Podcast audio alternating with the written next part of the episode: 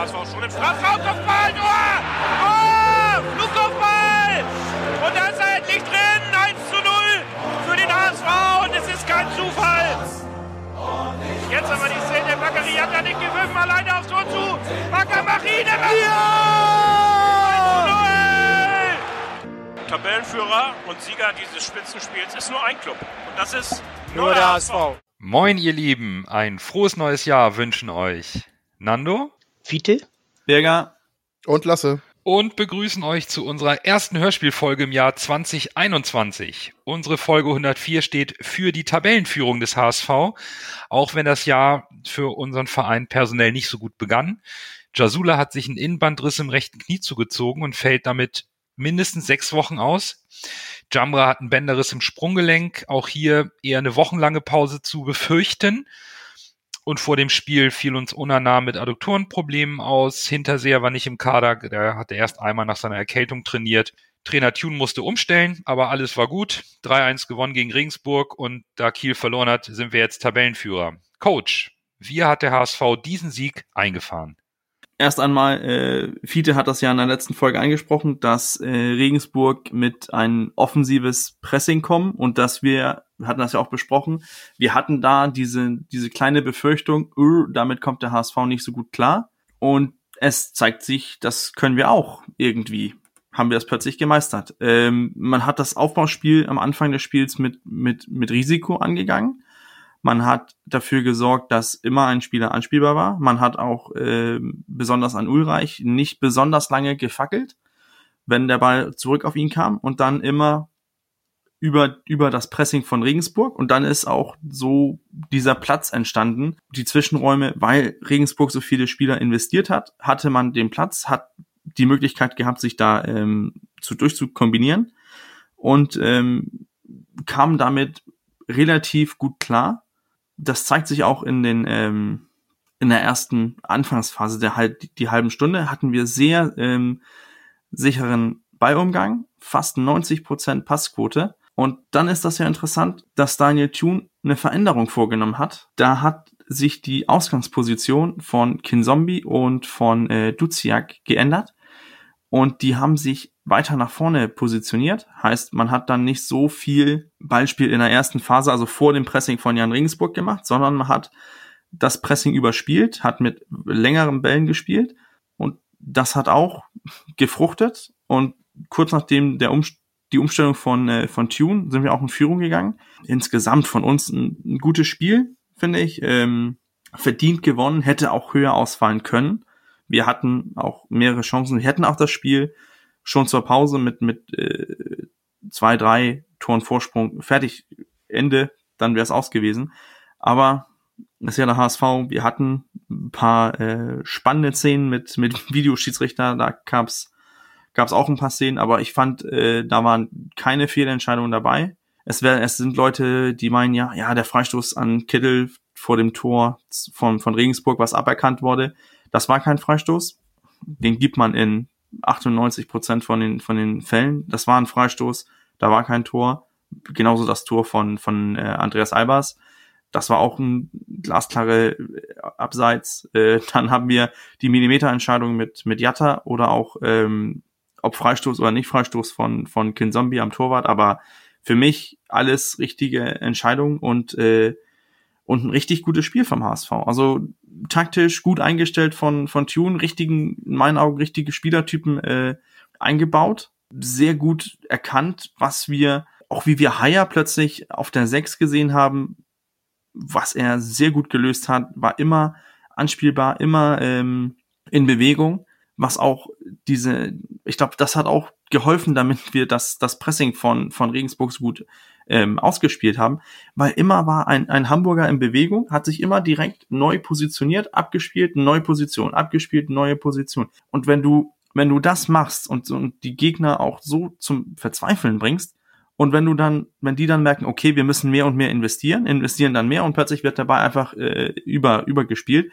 dann äh, hast du auch ähm, das Spiel im Griff. Und ich, ich fand auch, wir hatten das Spiel durchgehend im Griff. Wir hatten so wenig zugelassen für äh, an, an Chancen für ähm, Regensburg und ich finde, das war, das war ein richtig, richtig guter, ähm, guter Einsatz und Tendenz deutet klar nach oben und man hat das Gefühl, ähm, die Ausfälle von, von Jasula, von, äh, von, von Jumbo, die, oder auch Unana, den wir ja vorher auch gelobt haben, die werden einfach kompensiert. Ein, ein Ken Zombie hat sich in Form gespielt.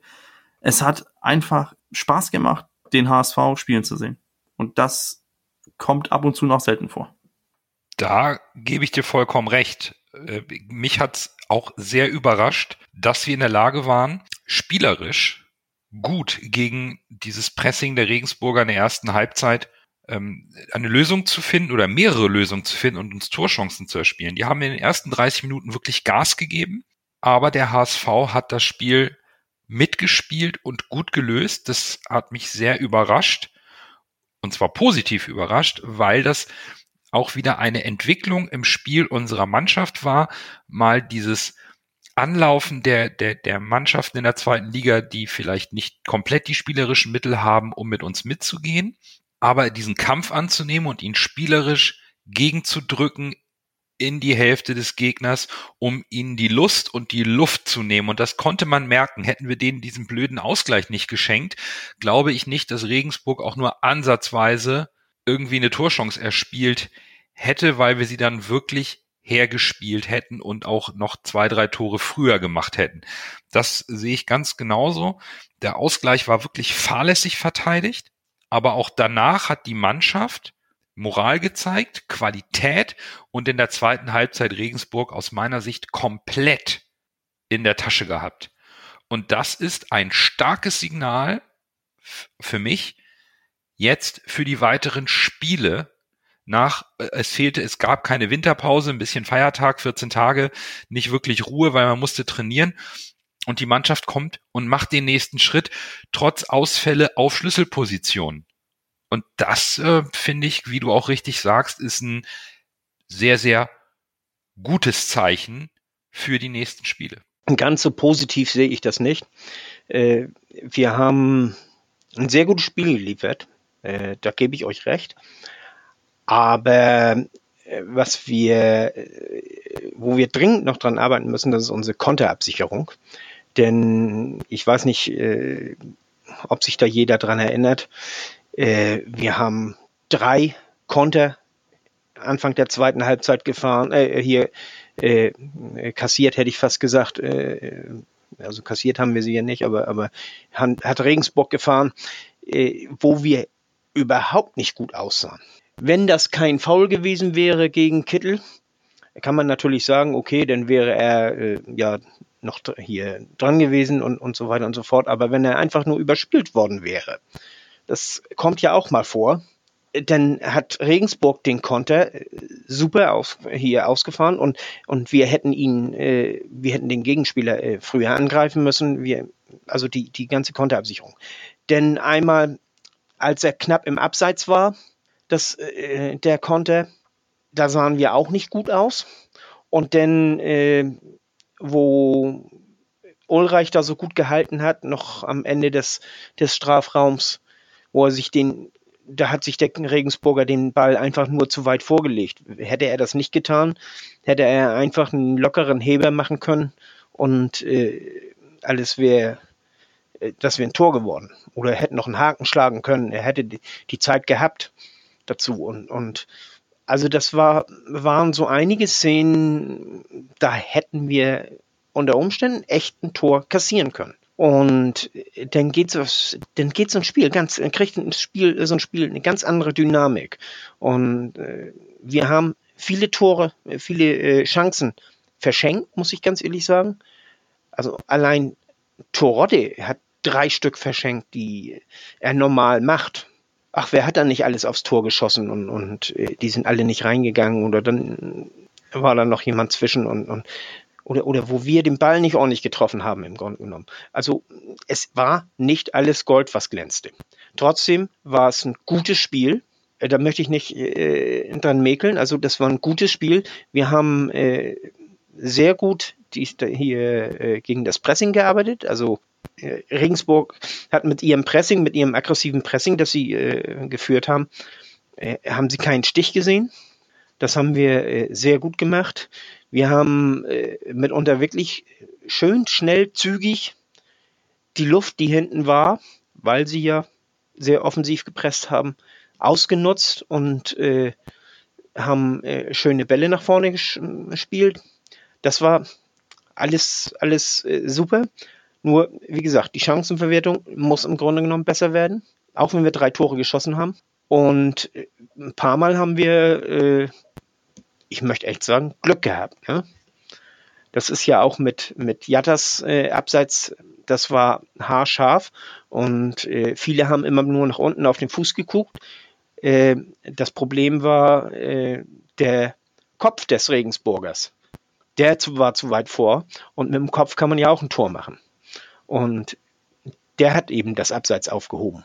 Das war alles so ein bisschen heikel, das Ganze. Und, und äh, deswegen auch, auch mit dem hier äh, Tor von, von Terodde, das war ja auch nur ein Bruchteil einer Sekunde, wo er den Ball nicht unter Kontrolle hatte. Und gerade da hat Kinzombie den Ball da rausgestochert. Hätte er ne, zwei Zehntelsekunden früher oder später äh, den angesetzt, dann äh, hätte das Tor nicht gezählt.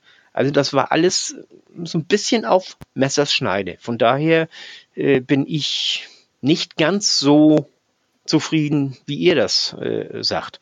Auch wenn es gut gespielt war von uns. Das möchte ich trotzdem äh, sagen. Denn habe ich ein paar Mal gelesen, äh, dass wir in der achten Minute, dass, dass wir da ja eigentlich einen Elfmeter bekommen hätten sollen und auf HSV TV, der Kommentator, der hat das auch gesagt. Da ist der Regensburger angeschossen worden, erst gegens Bein und dann hat er den erst gegen die Hand gekriegt. Das ist dann kein strafbares Handspiel. Das war zwar ein Handspiel, aber kein strafbares Handspiel. Jatta hat ja ein sehr gutes Spiel gemacht. Also das war richtig top. Und ich glaube, ihm kommt es sehr zugute, dass er jetzt auf der richtigen Seite spielt. Er spielt jetzt auf der linken Seite, während in der Hinrunde meistens auf der rechten Seite gespielt hat. Und da kam er nicht so zum Zuge. Das, das hat ihm nicht, das passte ihm nicht so. Also das, das, äh, da kam er nicht so mit zurecht, muss man so sagen. Und jetzt spielt er auf der linken Seite und Kittel spielt auf der rechten Seite. Kittel spielt auf der rechten Seite genauso gut wie links. Und Jatta blüht auf links richtig auf man kann ja zu diesen, also diese Entscheidungen sind ja alle richtig gefallen, die, die äh, VAR-Entscheidung. Äh, Aber was mich so ein bisschen gestört hat, war also zum Beispiel das äh, vor dem vor dem vermeintlichen 3 zu 2, der, das Foul. Das muss der Schiedsrichter eigentlich selber sehen. Da braucht man normal kein VAR für. Und äh, von daher, so toll fand ich den Schiedsrichter nicht. Aber wie gesagt, die Entscheidungen sind letztendlich durch den VAR ja alle richtig gefallen. Einmal hätte er dem, hier, wie heißt er jetzt noch, dem Maskenmann, dem hätte er auch äh, im Grunde genommen äh, die Gelb-Rote geben müssen. Denn das war ein ganz schön ruppiges Foul an Kin Zombie, das zweite. Und das erste hat die erste gelbe Karte hat er auch zurecht gesehen und äh, er wurde dann ja anschließend sofort runtergenommen, aber da hat Regensburg auch Glück gehabt. Ja, das waren so meine zum, zum Spiel. Also ich, ich sehe das, ähm, das mit den Kontern und so sehe ich, sehe ich gar nicht so, so negativ. Denn, denn was mir aufgefallen ist, wir standen defensiv richtig gut. Ich fand, wir haben wenig zugelassen und mit wenig zugelassen meine ich, wir haben wenig ähm, Schüsse aufs, aufs Tor zugelassen aus gefährlichen Situationen. Und das spiegelt sich eigentlich in, in meinen Augen auch in, in den Expected Goals wieder, was, was in das Spiel auch gut bezeichnet, besonders in der zweiten Hälfte, wo. Darf ich da kurz mal zwischenfragen? Ähm, eine, äh, ein Schuss aufs Tor aus einer Abseitsposition zum Beispiel, zählt der? Oder der Schuss aufs Tor äh, nach dem Foul, zählen die bei den X, hier XG dazu? Da muss ich dir, das kann ich dir leider nicht so beantworten. Das weiß ich nicht, ob die mit, auf die mit in der Statistik gesehen ich, sind. Ich meine nämlich, die sind nicht in der Statistik. Und wenn man die mit reinnimmt, dann sieht das nämlich schon ganz anders aus. Ja, dann, da stimme ich dir dann auch zu. Aber wenn die super Danke die nicht reinziehen, weil ich fand das in, in meinen Augen ich glaube nicht, dass ein, dass der Schiedsrichter das Spiel weiter ähm, hätte laufen lassen, wenn er nicht VAR hatte, wegen den Freistoß an Kittel und der Abseits von, von Albers, der war ja jetzt äh, glasklar. Ähm, und, und auch wenn du, du, man kann ja kein Fußballspiel spielen, ohne dass der Gegner irgendwie zur, zu einer Chance kommt. Was, was mir so ein bisschen, wir haben äh, wenn man jetzt Expected Goals als die große Statistik nimmt, dann hast du halt in, in laut deren so Definition hast du eine Großchance zugelassen. Und das war halt das Tor, was auch innerhalb des äh, kleinen Strafraums war. Äh, das ist die einzige Großchance, in Anführungszeichen, die du zugelassen hast. Und da, daher fand ich, wir haben defensiv wenig zugelassen. Es, es entstehen gefährliche Situationen, ja, aber wir klären Bälle besser und deutlicher, als wir äh, das gewohnt sind vom HSV. Und ich fand auch, dass ich nie in einer Situation war, wo ich saß und gedacht habe, oh, das Spiel könnte noch kippen. Ich war überraschend ruhig dafür, dass wir auch ähm, lange Zeit nur mit, mit einem Tor Vorsprung waren. Also ich, ich, ich war da ziemlich gesagt, das, das geht heute nicht schief. Mein Gefühl war so richtig gut. Und, und das, ähm, ja, aber so, so ist Fußball halt. Man, man sieht das Spiel ja nicht, nicht, ähm, nicht immer gleich. Dass, dass die Entscheidungen durch VAR richtig sind. Ich, ich glaube, ohne VAR hätten wir das Spiel auch gewonnen. Ich muss euch beiden zustimmen. Das Spiel war in meinen Augen auch souverän. Dennoch hat auch Fiete recht, wenn die gefährlichen Situationen, die Regensburg kreiert hat, wenn sie die entschlossener zu Ende spielen oder sie vielleicht ein bisschen mehr Glück haben, auch durch den VAR oder durch den Schiedsrichter oder durch sonstige äußere Einflüsse, wenn die da ein bisschen mehr Glück haben, dann äh, kann das auch ein bisschen gefährlicher werden für uns. Und dann machst du dir das, was du dir da über das ganze Spiel erarbeitet hast, durch halt blöde Patzer äh, wieder wett. Ne? Also ganz verhindern wirst du gegnerische Angriffe und gegnerische Torgefahr nie. Äh, wir sind nicht der FC Bayern oder sonst wer. Wir sind der, der HSV, der in der zweiten Liga spielt. Wir haben ja schon drüber gesprochen mit der Ausgeglichenheit der zweiten Liga und wie die zweite Liga so läuft. Von daher wirst du es nie schaffen, den Gegner hundertprozentig auszuschalten, wenn du gegen einen Spieler aus der gleichen Liga spielst. Aber per se war das schon souverän. Und Jatta hat ein super Spiel gemacht, hat mir wieder richtig gut gefallen. Ken Zombie hat mir auch gut gefallen. Und äh, das Ding von Ken Zombie, wo er ihm den aus dem Ball spitzelt, da habe ich mich die ganze Zeit gefragt, ist das gewollt oder ist das Zufall? Im Grunde genommen, kann, im Grunde genommen kann es nur Zufall sein. Das war ja so ein geringer Zeitraum, wo der Torwart kurz den, die Hand nicht am Ball hatte. Wenn Ken Zombie das gesehen hat und deshalb dann da reingespitzelt ist, dann Hut ab. Also so eine Reaktionszeit hätte ich auch gerne. Aber ich tippe eher, es war dann Zufall, dass er genau in dem Moment den Ball getroffen hat, wo der Torwart gerade die Hand vom Ball hatte. Äh, es kann nicht, nicht extra gewesen sein. Wenn doch, dann äh, ja, ziehe ich alle, alle Hüte, die ich habe äh, und den Jasulas Helm mit dazu. Ja, das war so mein Eindruck vom Spiel. Insgesamt souverän. In der Konterbewegung kann man sich noch verbessern, aber ich glaube, wenn man relativ offensiv spielt, wirst du es nie hundertprozentig abstellen können, auch mal in gegnerische, gefährliche Situationen reinzukommen. Unser äh, Trainer Daniel Thune hat das, ähm, was wir hier gerade versuchen zu analysieren, äh, ganz gut zusammengefasst, finde ich, äh, in der Pressekonferenz. Der hat halt gesagt, dass ähm, der HSV und seine Mannschaft gute Bälle nach vorne gebracht hat, 1-0 schön herausgespielt.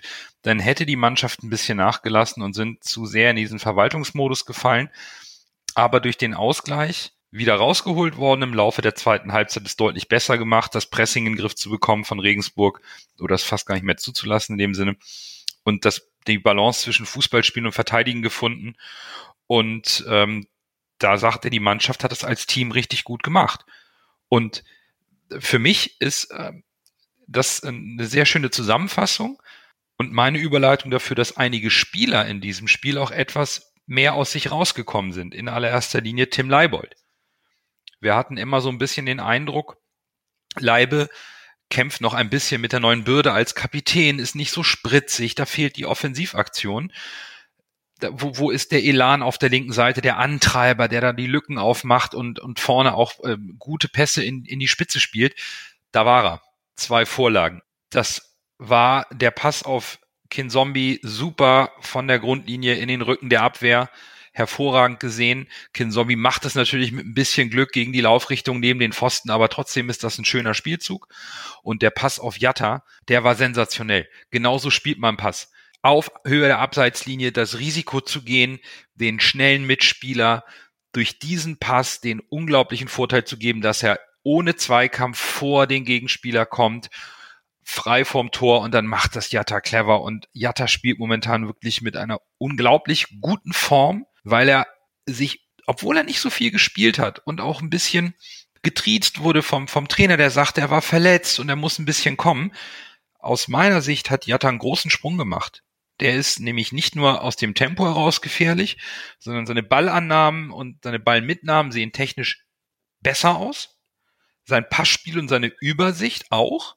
Und er kann aus dem Stand auch was kreieren, indem er clever in die Räume reinläuft, mal einen Doppelpass spielt, mal wieder hintenrum spielt.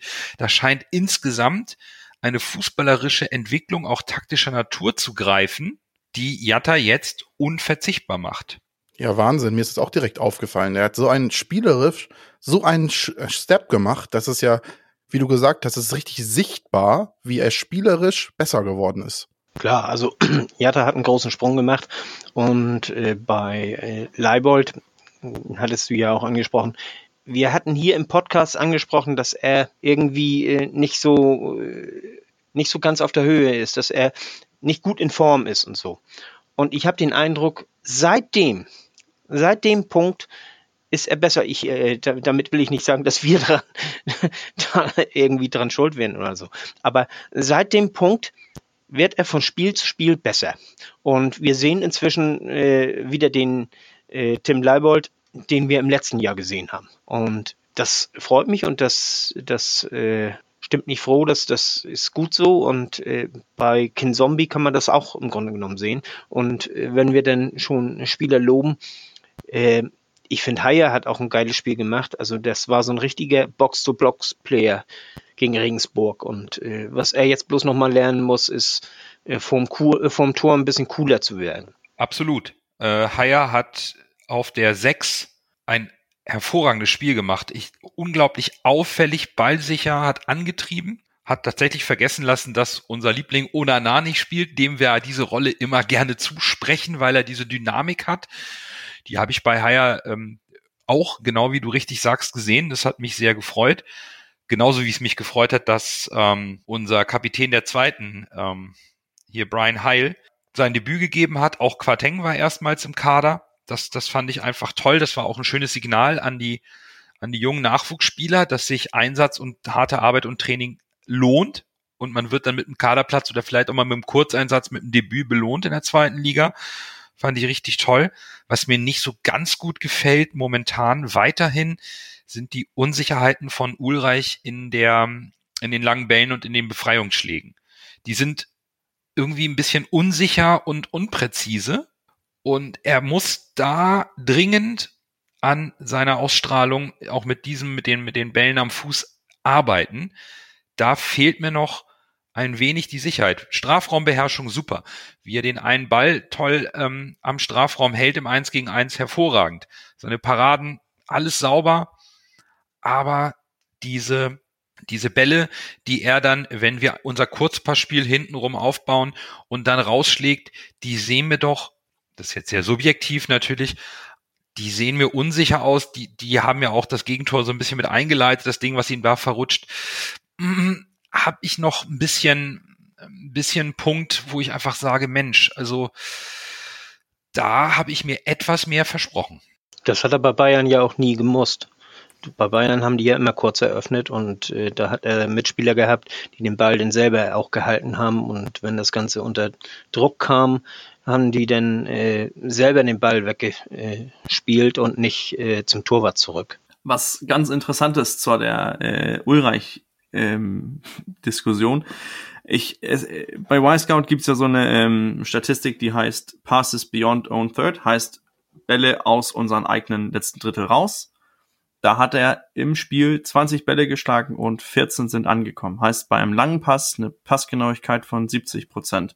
Ob ich das jetzt für einen Spieler wie äh, Sven Ulreich äh, als viel oder hoch bewertet, das, äh, da bin ich mir noch mit, da bin ich noch ein bisschen mit mir selber am diskutieren. Aber ähm, wenn man das so in, in Gegensatz zu seiner äh, allgemeinen Passgenauigkeit von 89 Prozent sieht, dann finde ich, dass das 70 Prozent Passgenauigkeit von langen Pässen, die eigentlich als Befreiungsschläge gelten, die auch unter Druck ausgeführt werden, ähm, dann finde ich das eigentlich okay. Denn, denn das ist ja auch eine, ein Aspekt, was, was man vielleicht in dieser Diskussion über die, ähm, die Ausführung von Ulreichs äh, langen Pässen auch vergisst, dass wenn er einen langen Pass schlägt, ist es oftmals ein Pass, den er unter ähm, unter Druck spielt. Es ist ja nicht einfach so, dass er beim Abstoß sich den Ball auf die Linie legt und ohne Druck einfach den Ball direkt zum, äh, zum freien Mann legt. Das sind ja dann Bälle, die äh, oftmals auch in, in schlechten Winkel kommen und so. Dennoch, äh, es, es, es kann besser werden, es muss besser werden. Es war auch im anderen Spielen schlechter als was es ähm, gegen Regensburg war. Denn gegen Regensburg sind die Bälle noch äh, auf dem Spielfeld geblieben. Und das war äh, an anderen Spielen, wo die ja direkt übers Seiten ausgegangen sind, viel deutlicher. Und was man ihn immer noch ansieht, ist, dass er ist nicht damit zufrieden, wie, ähm, wie die Bälle auch von ihm selber kommt. Aber sonst das, sein, sein Spiel mit den Füßen finde ich eigentlich ziemlich gut. Das ist immer so schön, ne? wenn man so einen subjektiven Eindruck hat und sich dann von einem Coach direkt die Respektschelle abholt, weil äh, statistisch das komplett widerlegt wird. Ähm, Sorry. Finde find ich großartig. Macht mir total viel Spaß. Ich sitze vorm Fernseher und denke, Mann, Ulle, spiel doch mal einen sauberen Ball und dann kommt der Coach und sagt, wieso, macht er doch. Okay, einverstanden, kann ich ja nichts gegen sagen. Und ich finde, gegen wen man auch nichts sagen kann, ist äh, unser Mittelstürmer, ne? Der Torde, er ist ja eine Maschine. Das ist ja, Ach Mann, ey, der hat uns jetzt schon bereits, lieben Gruß an dieser Stelle an den Weltmeister, eine Flasche Korn für unsere hoffentlich nach Corona und entspannter Lage äh, Feier im Sommer besorgt. Und äh, naja, eigentlich war der Korn nur für ja, mich. Das stimmt, ne? aber jetzt, jetzt hat der Weltmeister ja noch einen. aber ich gebe euch was ab. Der Weltmeister hat noch einen draufgepackt, wenn Terodde jetzt auch noch 25 Tore macht, weil es ging erstmal um 15, dann gibt's die nächste mit Cola und Eis. Da müssen wir hoffen, dass wir die Pandemie gut bekämpfen und uns äh, alle benehmen, damit wir danach äh, unseren lieben Hörer Weltmeister mal mit einladen können. Der soll die Dinger vorbeibringen und direkt mittrinken.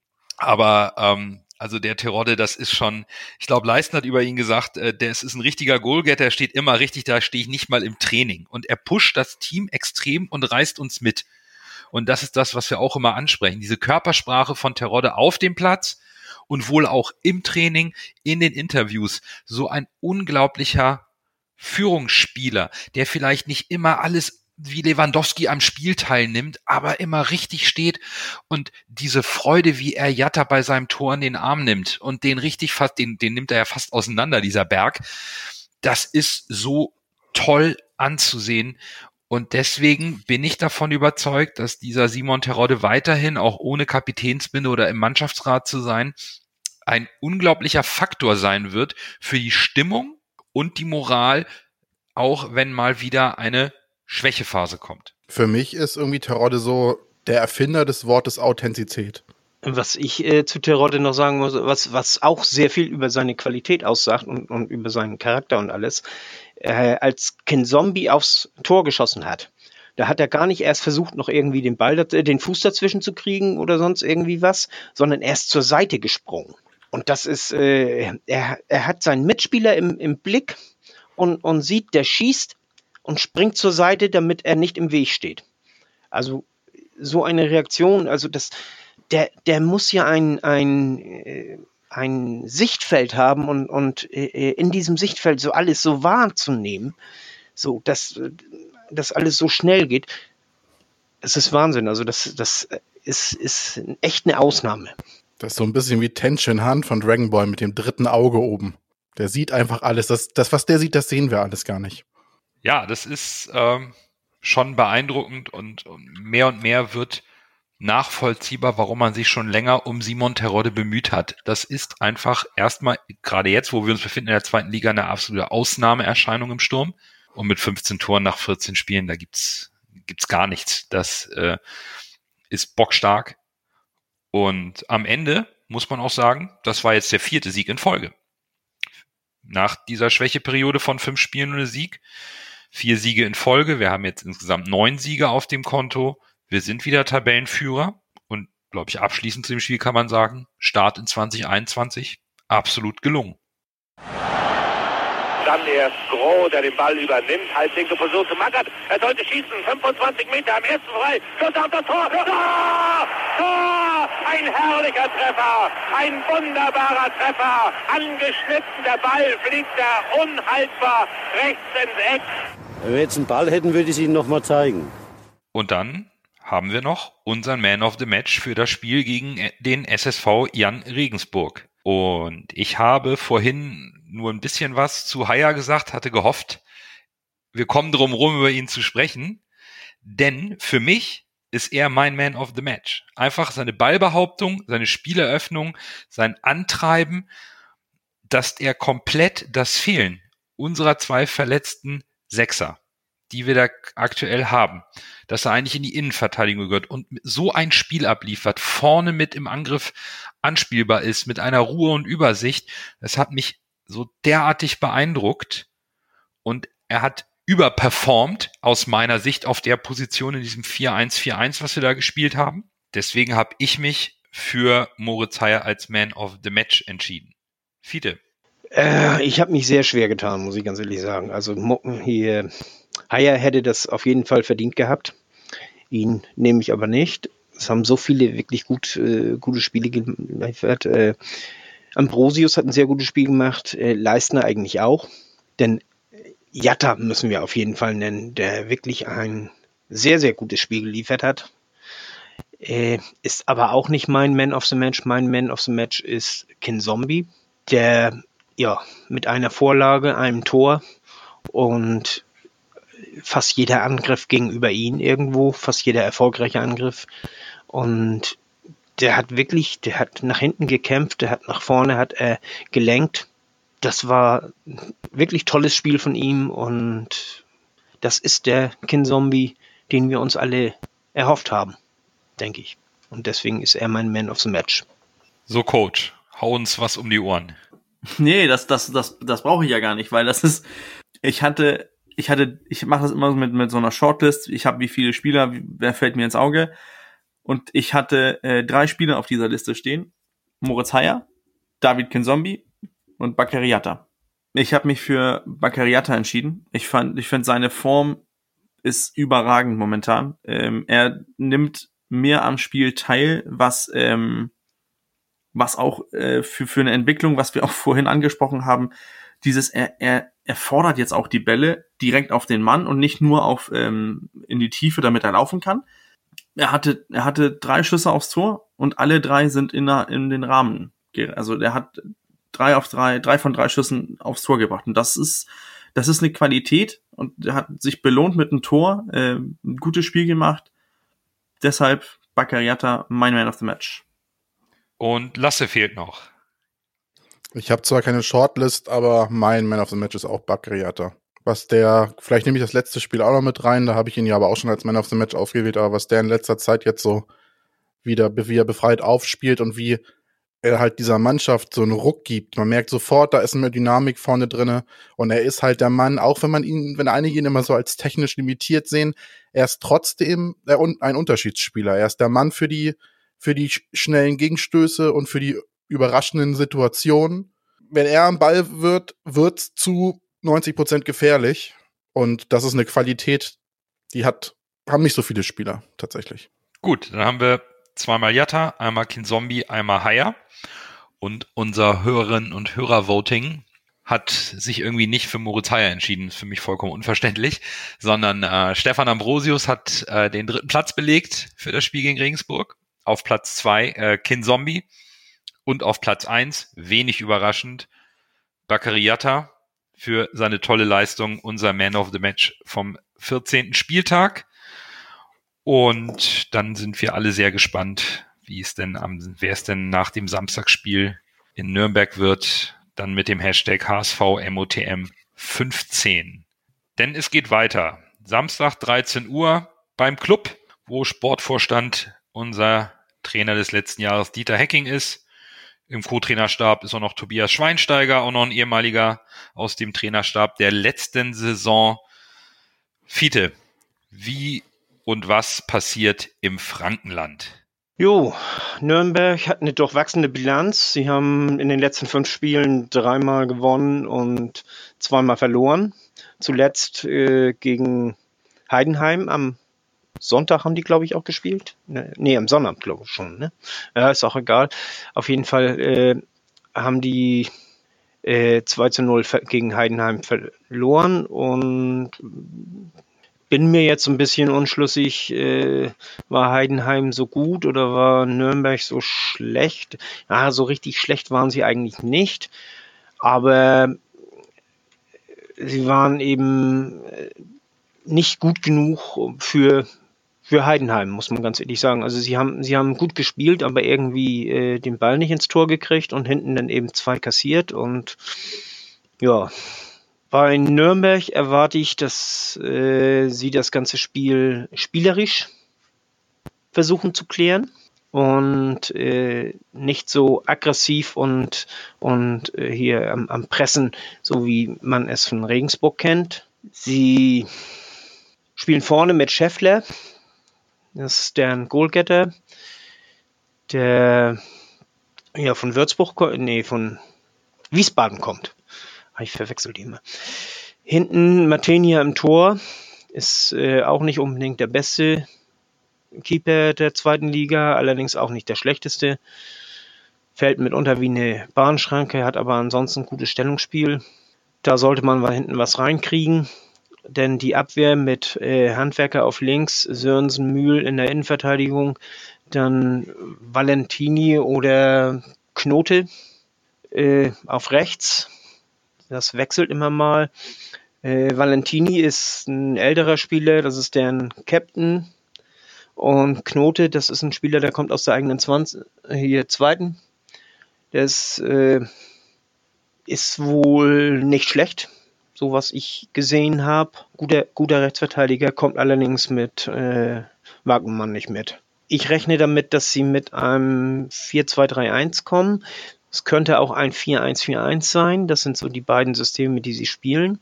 Ich vermute allerdings, sie nehmen das 4-2-3-1 und äh, werden dann Nürnberger und Geis hinten auf der Doppelsechs. Auf den Außen dann Dovedan und Hack. Hack spielt dieses Jahr viel auf der rechten Seite, höchstwahrscheinlich, weil man Dovedan hat.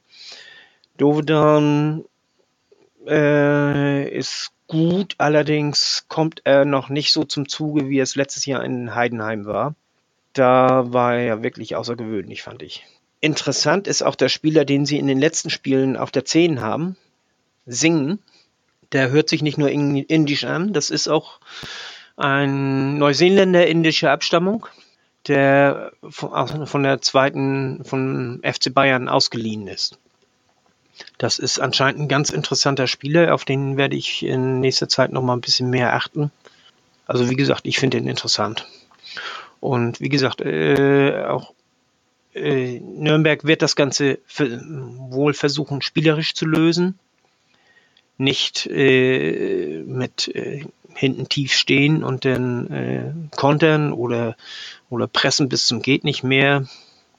Natürlich pressen die auch, das macht ja jede Mannschaft inzwischen, aber wie gesagt, spielerisch. Und das sollte uns liegen. Und ich tippe wieder 3 zu 1.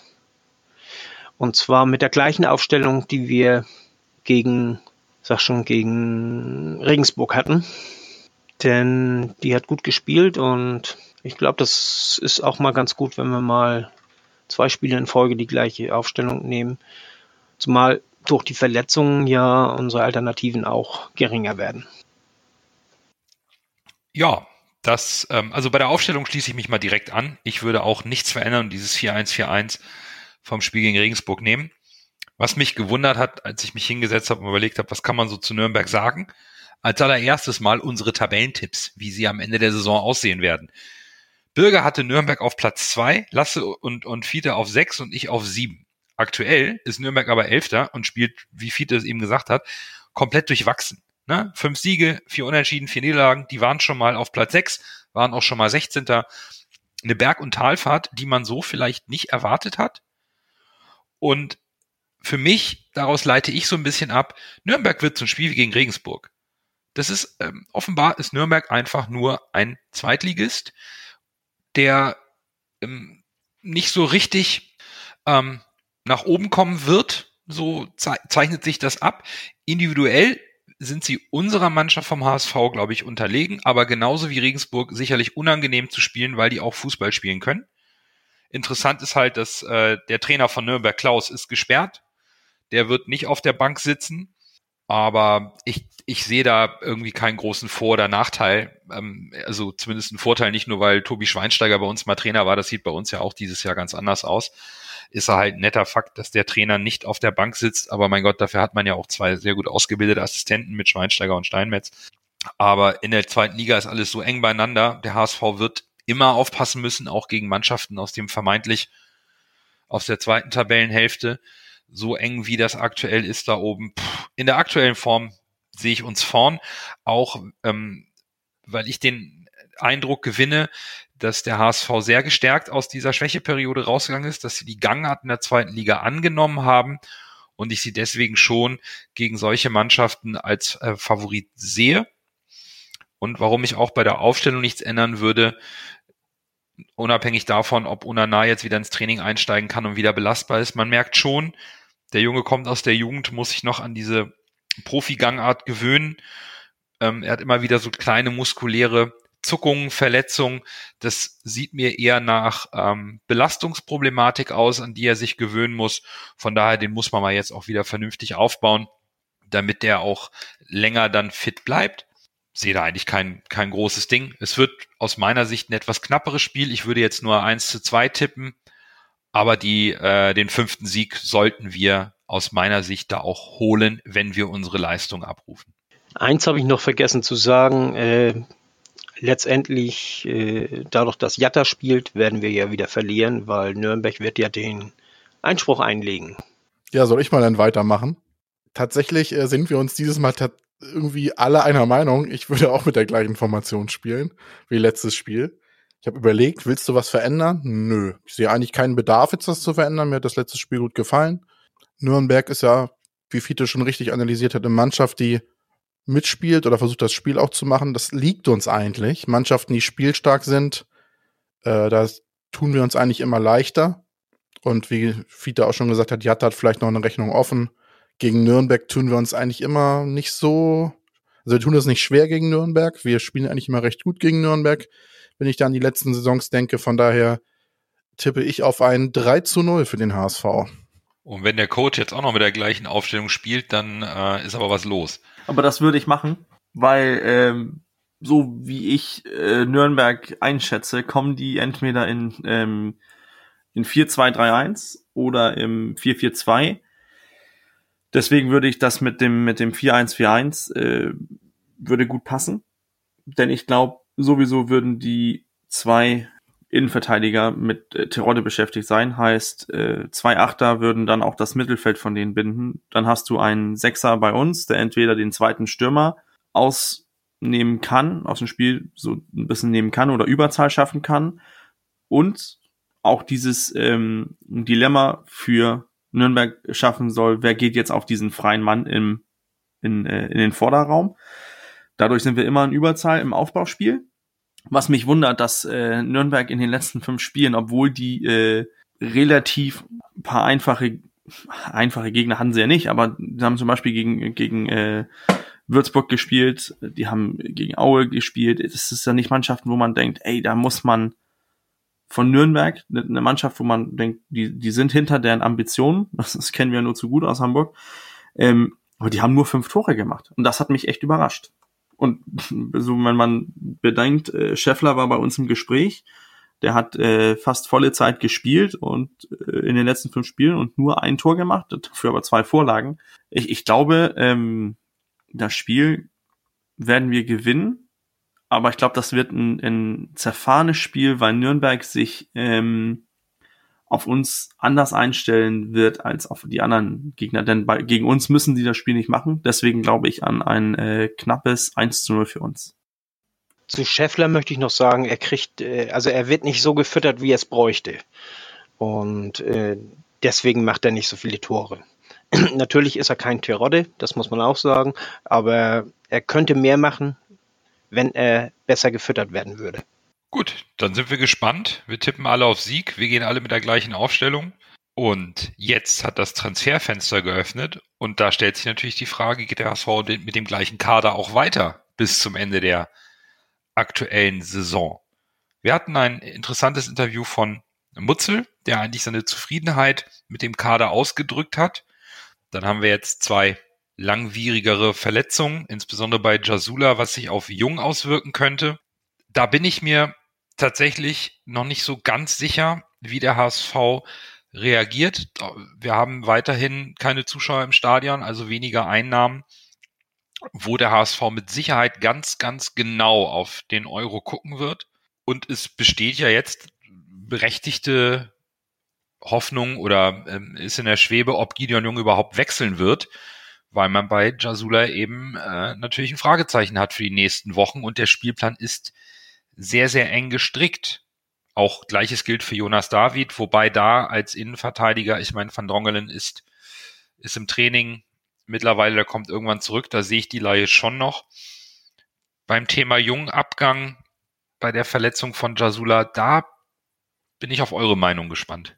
Ich denke, er wird bleiben, denn es wird jetzt ähm, so eine Abwiegung, wenn Jasula sechs Wochen ausfällt, dann fällt er bis Mitte Februar aus. Und ähm, dann muss er sich noch ein bisschen in, in, in Form spielen. Sagen wir, den haben wir am März zurück, Anfang März. Du hast das selber eben angesprochen mit Onana. Oder ich, was, Fiete, ich weiß das nicht mehr. Wir haben das angesprochen mit Onana. Mit dieser Belastungssteuerung, erstes Jahr im, im Herrenfußball, erstes Jahr im Profifußball, ähm, muss, kann nicht durchspielen. Dann hast du Haier als Alternative auf einer Position, wo man auch die ein oder andere gelbe Karte zieht. Ich glaube, es wäre nicht dumm, einen Jungen zu behalten, der sowohl äh, Innenverteidiger spielen kann, als auch, ähm, als auch ähm, auf der Sechs. Und die, die Einsätze, die Jung diese Saison hatte, fand ich eigentlich okay.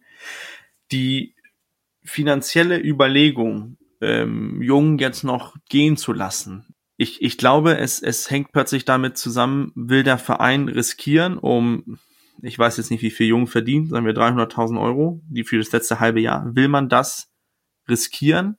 Im Gegenzug, dass man äh, einen gestandenen Zweitligaspieler nicht mehr im Kader hat, der sich mit dem Verein, ist ja unser Urgestein momentan, ähm, der sich auch mit dem Verein identifiziert und der sich bestimmt auch gerne vom Verein äh, mit einem eventuellen Aufstieg verabschieden möchte.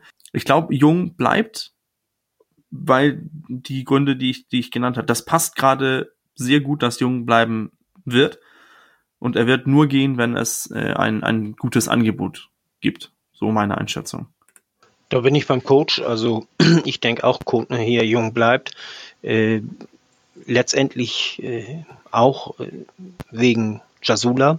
Ich fände es fahrlässig, wenn wir da jetzt äh, äh jemanden verkaufen würden in, in dem Bereich, also auf der 6 und äh, wir mit, mit äh, einem Ausfall und einem angeschlagenen Spieler da hantieren und dann ist da bloß noch äh, Haier und eventuell noch äh, Kin Zombie kann das eventuell noch spielen, aber der wird auch vorne gebraucht. Also wir, wir haben jetzt ein paar Verletzte und jetzt müssen wir sehen, dass wir ein bisschen äh, haushalten, denn wir haben allein in diesem Monat, wenn ich das richtig äh, gehört habe, äh, irgendjemand erzählt das, äh, haben wir sechs Spiele. Kann das angehen? Ich, ich bin mir jetzt nicht sicher. Also ich auf jeden Fall, äh, irgendjemand sagte das neulich äh, oder, oder heute, und ich habe vergessen nachzugucken, ob das stimmte. Also mir kam da sehr viel vor, aber, aber das ist, äh, wir, wir haben einen recht engen Zeitplan. Man darf ja nicht vergessen, wir sind erst bei Spiel, äh, haben gerade erst den, das 14. Spiel hinter uns. Und äh, wir sollen bis zum Mai sollen wir 20 Spiele noch machen. Ne? Und das darf man nicht so ganz vergessen bei dem Ganzen. Und es äh, war zwar von, ich glaube von Calcio war das, aus Italien auf jeden Fall ein Sechser im Gespräch, aber äh, Lasse, du hast dich da auch so ein bisschen schlau gemacht über den und was da so ein bisschen rauskam, war so proper ist er eigentlich nicht, ne? Und äh, dann kann man eben auch den bekannten Jungen hier behalten und sehen, was man da machen kann. Und also ich, ich bin da ich, ich würde ihn gerne behalten. Ich halte sowieso mehr von Jungen als die meisten, das weiß ich. Aber naja, und vor allen Dingen, er war bei jedem Spiel, das wir gewonnen haben, auf dem Platz. Das war neulich ja auch, als also gegen Regensburg, als er eingewechselt wurde, wusste ich, okay, das Spiel ist gewonnen. Das heißt, direkt in der zweiten Minute direkt Jung einwechseln. Nach Anpfiff. Ein Opfer und Jung einwechseln, kannst du noch jedes Spiel gewinnen. Aber auf jeden Fall bezüglich Jasuda glaube ich, äh, Nando wollte da gleich noch was zu sagen und ich würde da noch ein bisschen was zu dem Spieler sagen, weil ich mich noch ein bisschen schlau gemacht habe. Glaube ich, tatsächlich Jung wird nur gehen, wenn du einen Spieler findest, wo du sagst, der verstärkt uns, der ist deutlich besser als Jung. Dann glaube ich, dass Jung eventuell noch quasi verkauft wird im Gegenzug. Und ich glaube, dieser Spieler, der kommen würde, wäre dann auch ein Spieler, wo man sagt, den würde man vielleicht für diese Saison ausleihen und dann vielleicht sagen, der hat so viel Potenzial, dass wir ihn vielleicht diese Saison ausleihen und dann, wenn wir in die Bundesliga aufsteigen sollten und Geld hätten, dann kauft. So ein, so ein Konzept könnte ich mir ungefähr vorstellen. Bei David glaube ich schon, dass er noch ausgeliehen wird. Wie gesagt, weil Van Drongelen zurückkommt. Und äh, mein Junge Amici auf dem Wege lieben Gruß zum Geburtstag von uns allen. Äh, ich glaube, der soll, wird definitiv noch ausgeliehen. Irgendwo in die zweite Liga oder nach England. Ja, bei, bei Amici ist es klar, der hat Sonderurlaub, um einen Verein zu finden. Da will man zwingend einen Verein finden, wo er Spielpraxis bekommt. Da ist wohl auch die Hoffnung noch da, dass aus Amici auch beim HSV noch was werden kann und Spielpraxis da das A und O. Das gleiche gilt ja für David. Und ähm, von Cagliari, der das Gerücht, das ist äh, Christian Oliva, 1,78 groß, 24 Jahre alt, ist erst im Sommer 19 für 5 Millionen aus Uruguay nach Cagliari gewechselt Vertrag bis 2023, Marktwert 3 Millionen laut transfermarkt.de, kann auf der 6, kann auf der 8 spielen. Puh, wo plötzlich das Gerücht herkommt, da kann uns bestimmt gleich Lasse ein bisschen aufklären, wenn er sich damit beschäftigt hat. Ich selber war überrascht, dass wir ähm, nach Italien schauen in die erste Liga. Aber gut, äh, äh ein, ein, solche, ein solcher Transfer, eine solche Laie oder Verpflichtung, bin mir nicht sicher, ob die finanziell machbar ist. Und ähm, ob so ein Spieler, der die Kultur ähm, nur aus Uruguay und jetzt einem Jahr oder anderthalb Jahre Italien kennt, ob das nicht zu riskant ist, ob da, weiß ich nicht. Ähm, kann funktionieren, aber da bin ich mir gerade, auch wenn das Gerücht sich jetzt die letzten Tage immer wieder erhärtet hat, ähm, bin ich ein bisschen zwiegespalten. Da gehe ich mit Fiete dann vielleicht doch Gideon Jung behalten, eine sichere Bank, die man reinbringen kann, der flexibel einsetzbar ist, als vielleicht das Risiko einzugehen, einen Spieler zu holen, der gerade gar nicht zum Zuge kommt, um beim HSV dann irgendwie zu spielen auf einer Position, wo wir sicherlich gerade äh, ein bisschen Bedarf haben mit Onana, mit Jasula, die uns jetzt, äh, oder na, der immer mal ein bisschen Probleme hat noch, Jasula, der uns lange ausfällt. Die Integration ist auch nicht mal eben so einfach, weil wir keine Winterpause haben, wo der mal zwei Wochen in Ruhe mit der Mannschaft trainieren kann. Ah, da bin ich mir nicht ganz so sicher, ob ein Transfer aus dem entfernten Italien, ähm, aus einem kleinen Örtchen wie Cagliari, weiß ich nicht. Zum Spieler, dieses Gerücht ist aufgekommen, weil Cagliari gerne Nangolan zurückholen will. Ich hoffe, ich habe ihn jetzt richtig ausgesprochen. Äh, belgischer Nationalspieler, ist sogar relativ bekannt, hat jetzt bei Inter gespielt. Und den wollen sie wohl gerne zurückhaben. Und da Christian Oliver momentan nur dritte bis vierte Wade im Mittelfeld wäre, würde er wahrscheinlich so ein bisschen hinten rüberfallen und quasi gar keine Einsatzzeiten mehr kriegen. Von daher würden sie ihn wohl gerne ausleihen oder abgeben. Ich weiß jetzt nicht genau, ob es jetzt Ausleihe oder Transfer im Raum steht. Vom Spieler an sich, ich habe mich noch mal ein bisschen schlau gemacht. YouTube-Recherche, ihr kennt es. Äh, und ich bin auch kein Serie A oder äh, Südamerika-Experte. Aber was ich da so gesehen habe, äh, 24 Jahre alt, 1,78 groß, so, so eine Mischung aus Sechser und Achter, ist, hat wohl Drang nach vorne, ist aber nicht unbedingt ganz zweikampfschwach. Was mir gut gefallen hat, bei den Videos, die ich gesehen habe, wie gesagt, nur YouTube-Analyse, ist, der hat einen Huf, aber einen richtigen Huf. Also der ist super schussstark und hat da schon diverse Distanzschüsse abgefeuert. Das sah richtig gut aus. Von daher ob das jetzt der richtige Spieler für uns ist, weiß ich nicht. Aber vom Spielertyp her wäre das ein Spieler, den wir nicht so im Kader haben. So ein Hybrid aus 6er, 8er ist vielleicht kein Zombie noch im, im, im Ansatz oder, oder, oder ohne nah. Aber wir haben ja keinen Spieler, der so einen richtig krassen Fernschuss hat. Das haben wir ja schon Ewigkeiten nicht mehr gehabt. Der letzte, der mir da einfällt, keine Ahnung. Also Thunderfahrt vielleicht, aber ansonsten so einen richtigen Fernschuss-Schützen, der mal so aus dem, von hinterm 16er abziehen kann haben wir nicht. Von daher, das wäre wahrscheinlich eine Stärke, die er mitbringen würde.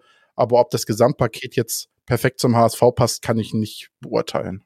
Also ich glaube, ähm, Oliver holen wir nur, wenn, äh, wenn Fiete geht. Nein, Fiete.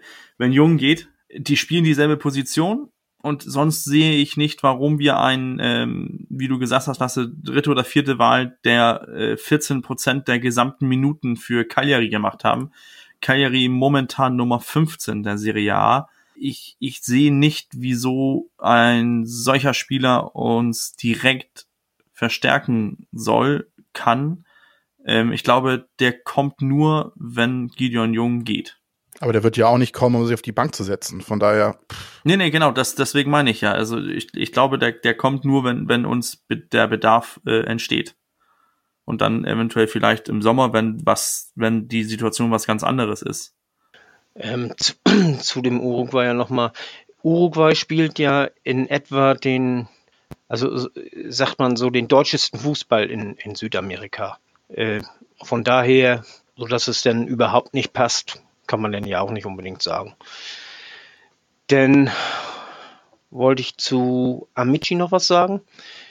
Ich hatte neulich eine Diskussion mit einem User auf Twitter, der meinte, wenn Amici uns jetzt verlässt, dann äh, wird er nicht wiederkommen. Das wäre ja äh, eine Fehlinvestition gewesen, so wie bei Halilovic der Vergleich kam da auf. Ich denke, das kann man überhaupt nicht vergleichen. Äh, Amici hat nicht viel gekostet. Ich glaube, der hat gar nichts gekostet. Ne? Der ist ablösefrei gekommen. Der ist hierher gekommen, um ausgebildet zu werden, nicht als fertiger Spieler. Halinovic kam als fertiger Spieler. Er meinte sogar, er wäre ein Star. Und das kann man von äh, Amici ja absolut nicht sagen. Denn er wollte ja unbedingt hier nach Hamburg, obwohl er bessere Angebote im Grunde genommen hatte, weil er sich erhofft hat, hier bei uns würde er am ehesten eine gute Ausbildung bekommen. Und das wäre, wäre das im Grunde genommen, was, was er, was ihm am besten gut täte. Und von daher, ich denke, eine Ausleihe für ihn wäre wirklich das Optimale, damit er Spielpraxis kriegt. Er muss jetzt einfach mal spielen. Und äh, hier bei uns spielt er nicht, da kommt er nicht zu Zuge nur in der zweiten und die zweite, die ist nicht gut genug und deswegen äh, muss er verliehen werden, damit er dann wiederkommen kann, damit es äh, eben kein kein äh, Fehleinkauf wird. Und selbst wenn es ein Fehleinkauf werden sollte, was ich noch nicht glaube, was ich noch lange nicht glaube, ist das ja nicht lang nicht so ein äh, finanzieller Verlust wie beim Halilovic. Also das kann man überhaupt nicht vergleichen. Amici hat zweieinhalb Millionen gekostet tatsächlich. Achso, hat doch zweieinhalb Millionen gekostet. Ja, ja, das fällt immer so ein bisschen unter das Radar, weil er halt von der Arsenal U23 kam. Ja. Und Halilovic war noch einen Ticken teurer, ne? Nö, Halilovic hat, hat fünf Millionen gekostet. Ja, genau, das Doppelte. Das Doppelte, ja. ja. Äh, gut, ist halt 200 Millionen, ist natürlich für uns jetzt viel Geld, ja. aber dafür, ich, ich würde ihn ja auch einsetzen, aber ich bin nicht der Trainer. ah, und ich hatte dann noch einen dritten Punkt. Coach, mach du mal erstmal. Also ich, ich denke, ähm, die, eine Laie von, von Amici wird guten Sinn machen. Ich glaube, der, der muss spielen, der Junge. Wir sehen das ja. Lasse hat es ja auch äh, öfters erwähnt. Der Junge trifft immer, wenn, wenn er spielt, äh, zum Beispiel Englisch U, U, U20 oder U21, da, da trifft er auch. Ähm, aber er braucht Spielpraxis. Ich glaube, das hat man auch die Kurzeinsätze, die er ge gezeigt hat, hat, er auch, hat man gesehen. Ihnen fehlt das an, an, an Praxis. Man, man darf bei den Spielern auch nicht vergessen, der hat wie Onana noch nie im Profifußball gespielt, also Herrenfußball. Da wird er jetzt rangeführt, hat jetzt mittrainiert, weiß, was es körperlich für eine Trainingswoche bedeutet und jetzt braucht er Spielpraxis. Mir wäre es natürlich lieber, dass man einen Verein äh, so wie Opoku, zum Beispiel Regensburg oder eine andere Zweitligamannschaft findet, die ihn, die ihn nehmen würden. Aber England, Championship, äh, wenn er da unterkommt, fände ich auch okay. Und äh, sollte er da durchstarten und sich da bleiben wollen, ähm, ich glaube, die können auch noch die Ablöse zahlen, damit er dann mindestens ein, ein Nullgeschäft wird. Und das, also, er, er, ich glaube, er wird verliehen und das ist dasselbe, glaube ich, von, von Jonas David. Und das ist, wir können die Spieler momentan die Spielpraxis, die sie benötigen, nicht geben. Und daher Laie ist, ist vollkommen nachvollziehbar. Ich weiß jetzt wieder, was ich noch als dritten Punkt hatte. Äh, das ging um Jung. Ich persönlich, ich würde mit Jung sogar noch verlängern, muss ich ganz ehrlich sagen. Denn äh, ich halte sehr viel von Jung eigentlich und äh, ich denke auch, er ist ein Spieler, der auch in der ersten Liga spielen könnte. Gut, die Kaderplanung für die Saison 21, 22, die gucken wir uns dann nochmal später an. Erstmal warten wir mal noch die nächsten Wochen auf dem Transfermarkt ab. Und äh, vielleicht beenden wir mal unsere erste Diskussionsrunde nochmal mit den Worten von, von Mutzel, der sagte, wir halten natürlich Augen und Ohren offen und beobachten den Markt, sind aber ganz entspannt. Das sind wir jetzt erstmal auch, denn das war unser erster Podcast-Dienstag in diesem Jahr 2021. Und ihr habt heute sicherlich die neue Berichterstattung zur weiteren Ermittlung rund um unseren Spieler Bakariata mitbekommen. Wir möchten da gar nicht viel zu sagen, nur, dass es einfach nicht sein kann, dass eine laufende Ermittlung des LKA Hamburgs brühwarm bei einer Zeitung auf dem Tisch liegt, die das Ganze noch in einer Paywall versteckt und dann noch richtig reißerisch Geld machen will. Ein populistisches Schmierblatt darf in unserem demokratischen Rechtsstaat nicht Kläger und Richter sein. Das geht einfach nicht. Das ist nicht in Ordnung. Ermittlungen hingegen wenn da was ist, sind in Ordnung. In diesem Sinne, wir hören uns nächste Woche wieder, warten das Spiel gegen Nürnberg am Samstag ab. Bis dahin, bleibt gesund und nur, nur der HSV. HSV.